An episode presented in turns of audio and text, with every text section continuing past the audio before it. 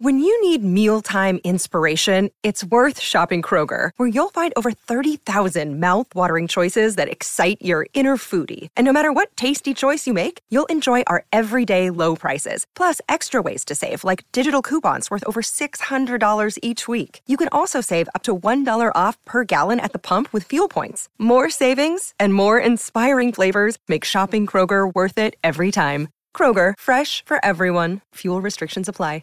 On this day in 1878, Surrey wicketkeeper Ted Pooley completes a then first class cricket record of eight stumpings in a county match against Kent at the Oval. On this day in 1899, at the US Open men's tennis tournament, Malcolm Whitman wins the second of his three consecutive US singles titles, defeating Jay Parmly Paret 6 1, 6 2, 3 6 7 5. And on this day in 1914, at the US Open men's golf tournament, 21 year old Walter Hagen prevails by one stroke. As we celebrate this day for Tobin Brothers Funerals celebrating lives, visit Tobin brothers.com.au.